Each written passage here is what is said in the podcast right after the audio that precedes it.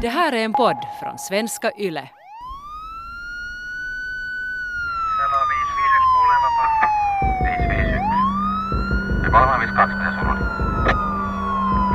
När jag berättade om det här poddprojektet för min vän så hade han bara diffusa minnen av mordet på Wilhelm Högsten.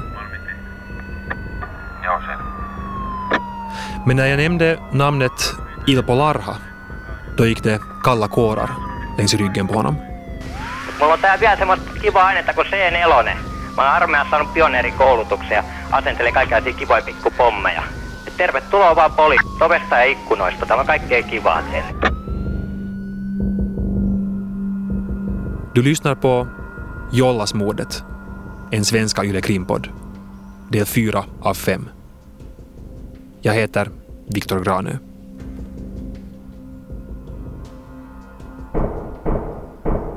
Domaren, Hur kände ni er när ni var där och hörde vad som skulle hända? Hannu Ratia. Jag var rädd. För er egen del? Eller varför? För min egen och min familjs del. Ilpo oli käynyt kavereiden kanssa perimässä rahaa muiltakin. Et mä en tiennyt, mihinkä kaikkeen hän on valmis. Ja okei, jos hän yhden hengen riisti, niin jos ei asiat toimi, niin sitten voi tulla meilläkin ongelmia. Otemista mä en pääse irti. Hannu Ratia hade alltså tagit ett omfattande lån med Ilpo Larha som borgenär. Han befann sig, som man säger, i ett grepp han inte kunde komma loss från. Larhas indrivning var inte någonting man ville uppleva. Men som Ilpo Larha framställer saken i rätten var mordet från hans sida aldrig en fråga om pengar. Jag hade inget personligt behov av pengar. Det fanns relativt tillräckligt av den varan. I själva verket tog Larha aldrig ens morduppdraget på allvar. Alltså som uppdrag betraktat. Jag tycker att Freddy var en mycket motbjudande person. Han hallucinerar så att han inte vet något om vad som händer i världen. Även om han skulle be mig göra alla mord i Finland skulle jag inte ta emot något av honom. Han var ju en total knarkare. Enligt Larha fanns det aldrig någon överenskommelse. Det rör sig olika rykten om att arvodet skulle vara en miljon mark. Fem procent av arvet. 500 000, 200 000, 50 000, 140 000. Jag måste säga att alltid när jag har jobbat eller varit någonstans som en hederlig människa har jag alltid kunnat säga om jag får en eller 20 mark per timme i lön. Det här är mycket märkligt. Mord eller dråp är så allvarliga brott att om jag gör ett sådant kommer jag överens om ersättningen först, om det finns någon sån. För Ilpo Larha handlade det hela om någonting helt annat. Ratia behövde pengar och eftersom han tidigare hade gjort ett och annat fuffens som hade blivit att störa så tänkte jag att nu ska vi skämta lite på hans bekostnad. Domaren, Detta var ju i vilket fall som helst planerat på förhand med tanke på den använda utrustningen. Och ni var ju också där ett par, tre gånger tidigare. Larha. Eh, Jag tror att ett par, tre gånger inte räcker. Jag skulle tippa på fyra, eh, fem. Och det var bara på skoj jag visade Ratia stället. Jag slängde ungefär en sten eller så att ja, nu kommer någon. Sista gången slog jag på dörren med en kofot. Högstens anhöriga har säkert sett stället. Meningen var att de skulle vakna och tända ljuset och vi skulle sticka därifrån illa kvickt. Det var bara på skämt. Varför hade ni då mordvapnet med er? Jag kan säga att det enda stället där jag inte bar vapnet med mig var i duschen. Hur Larha i rätten talar om sin kumpan Hannu Ratia är milt sagt kränkande. Men eh, Hannu visar inte prov på någon bitterhet. Helppohan se on mun ymmärtääkin siinä paikkaa. Mun tyhmyyttähän se kaikki oli. En mä voi sitä kieltää. Mutta kuitenkin hänen ideansa hän, tämä oli kuitenkin... Oli, mutta mä olin aiheuttanut tilanteeseen, enkä mä löytänyt siihen, ra- niin kun, en mä löytänyt siihen ulospääsyä. Ja sitten tapahtui se, mitä tapahtui. Et kaksi ihmistä menetti sen takia henkensä. Enligt Hannu var allting hans fel, hans dumhet, han som försatt både sig själv och Larha i en situation utan utväg. Och så gick två liv förlorade. Det andra dödsoffret får vi återkomma till. Domaren. Gav ni Ratia den bilden att ni går och kollar in platserna med tanke på det framtida dådet, men tyckte själv att allting bara var ett skämt? Larha. Bara på skämt. Och jag skulle säkert fortfarande åka till Jollas med Ratia, för jag tyckte hans miner var så roliga när han var rädd.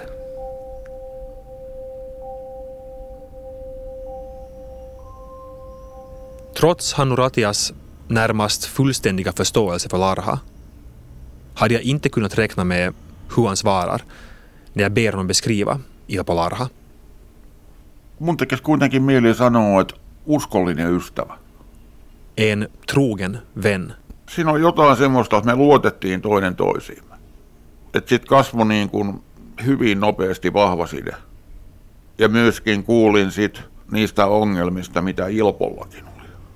Niitä mä en tuo kyllä tässä paikkaa julki, koska mä nyt kunnioitan kuitenkin sen verran kaverin muistoa, että, että ei ruveta niin kuin Ett starkt vänskapsband av ömsesidigt förtroende.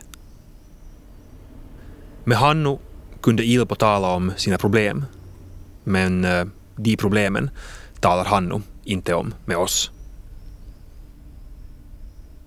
En annan kille från deras gäng, Arto Koskinen, beskriver i rättegången Ilpo Larha som en eh, stor sprätt, kingi, ett överlägset pisshuvud. jos ei tunne paremmin, niin siitä saa helposti kuvan. Mutta sitten taas kun mekin puhuttiin niistä kipeistä asioista, mitkä oli hänelle kipeitä, niin kuin suhteessa perheen, suhteessa veljeen ja vanhempiin, niin kyllä sitä se kingi silloin tipahtaa pois kuule, ja paljon muutakin. Enligt Hannu var det hårda bara ett skal. Mutta siinä on myöskin, kato just se, että kun pyöritään siinä porukassa, niin ei siellä voi näyttää heikkouksia. Muuten sut kävelään ylittä.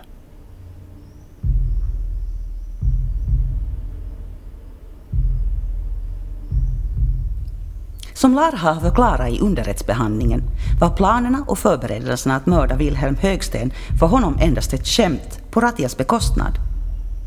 Larha hade ingen egentlig avsikt att ta livet av Högsten. Larhas försvarsadvokat, Ahonen. På kvällen för dådet försökte Larha få Ratia att avlägsna sig från trädgården under balkongen för att han skulle meddela Ratia att Högsten inte var hemma. Eftersom Ratia, trots Larhas uppmaningar, inte avlägsnade sig från gården var Larha tvungen att klättra till husets balkong. Från balkongen vinkade Larha ännu till Ratia att avlägsna sig från gården. Eftersom Ratia inte avlägsnade sig började Larha skramla på balkongdörren för att få en orsak att avlägsna sig. När Larha var på balkongen föll han enligt egen utsago genom glaset i dörren, för balkonggolvet var halt. Larha blev skrämd över oljudet han åstadkommit och började redan fly. Då såg han Wilhelm Högsten i rummet, som började ropa. Larha har berättat att han i panik tryckte på avtryckaren och avlossade vapnet instinktivt. Larha har berättat att han föll i trapporna när han avlägsnade sig från balkongen och taket och var helt förvirrad. Helt sekasin.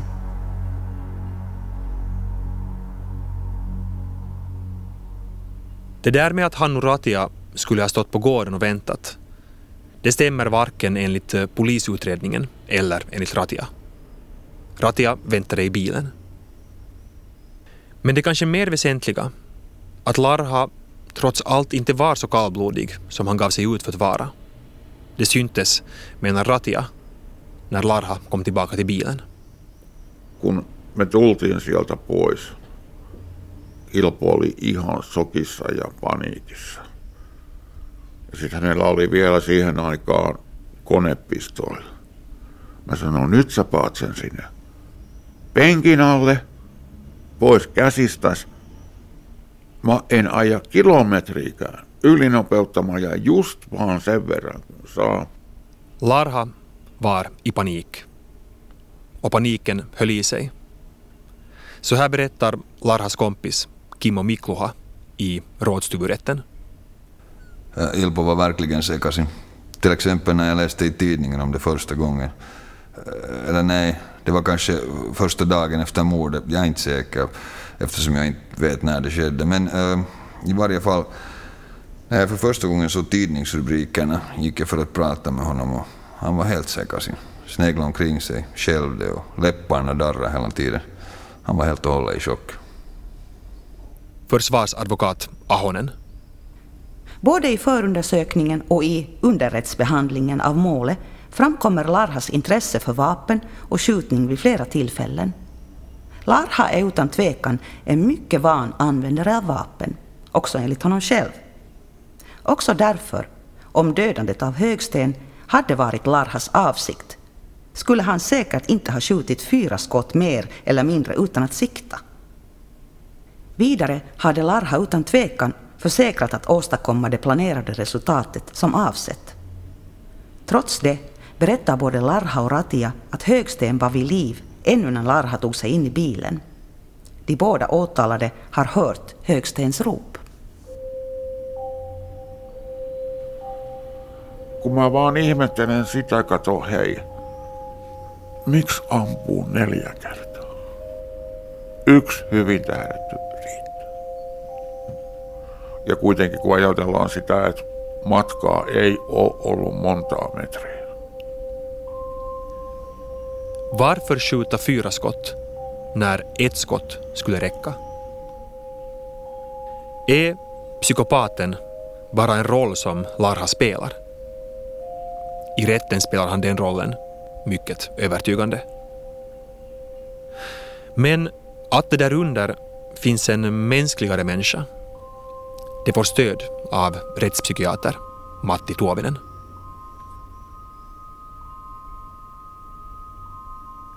Min uppfattning är att mordet var Larhas självuppfostringsprogram. Han hade på många sätt beslutat sig för att härda sig själv och ställa sig inför olika utmaningar. Och detta var en utmaning. Men samtidigt fick vi den uppfattningen att Larha i grunden inte är psykopat, utan att han snarare med detta försökte lösa sin eh, neurotiska utvecklingskris. Därför blev han enligt min uppfattning alltmer skräckslagen i takt med att dådet närmar sig. Så som han beskriver tror jag att hans beskrivning var mycket trovärdig när han skramlade där och hoppades in i det sista att någonting skulle ske som skulle ge honom en möjlighet att avstå från det. Men det kom inte och hans stolthet krävde att han måste slutföra dådet.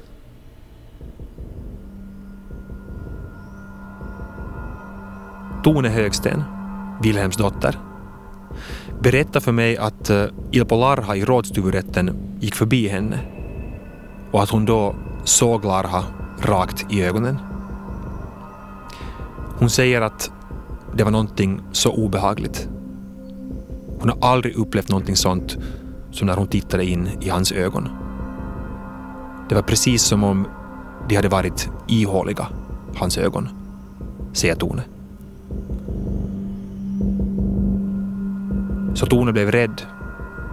Hon blev verkligt rädd och lät till och med installera ett alarmsystem i sin bostad när hon fick höra att Larha lyckats fly från fängelset. Men dit kommer vi i nästa avsnitt.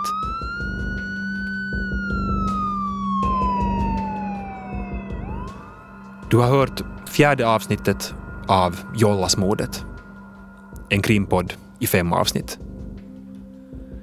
I programmet hördes Hannu Ratia, Pekka Strang och Marika Parkomäki. För ljudplaneringen stod Jyrki Häyrinen. Jag heter Viktor Granö.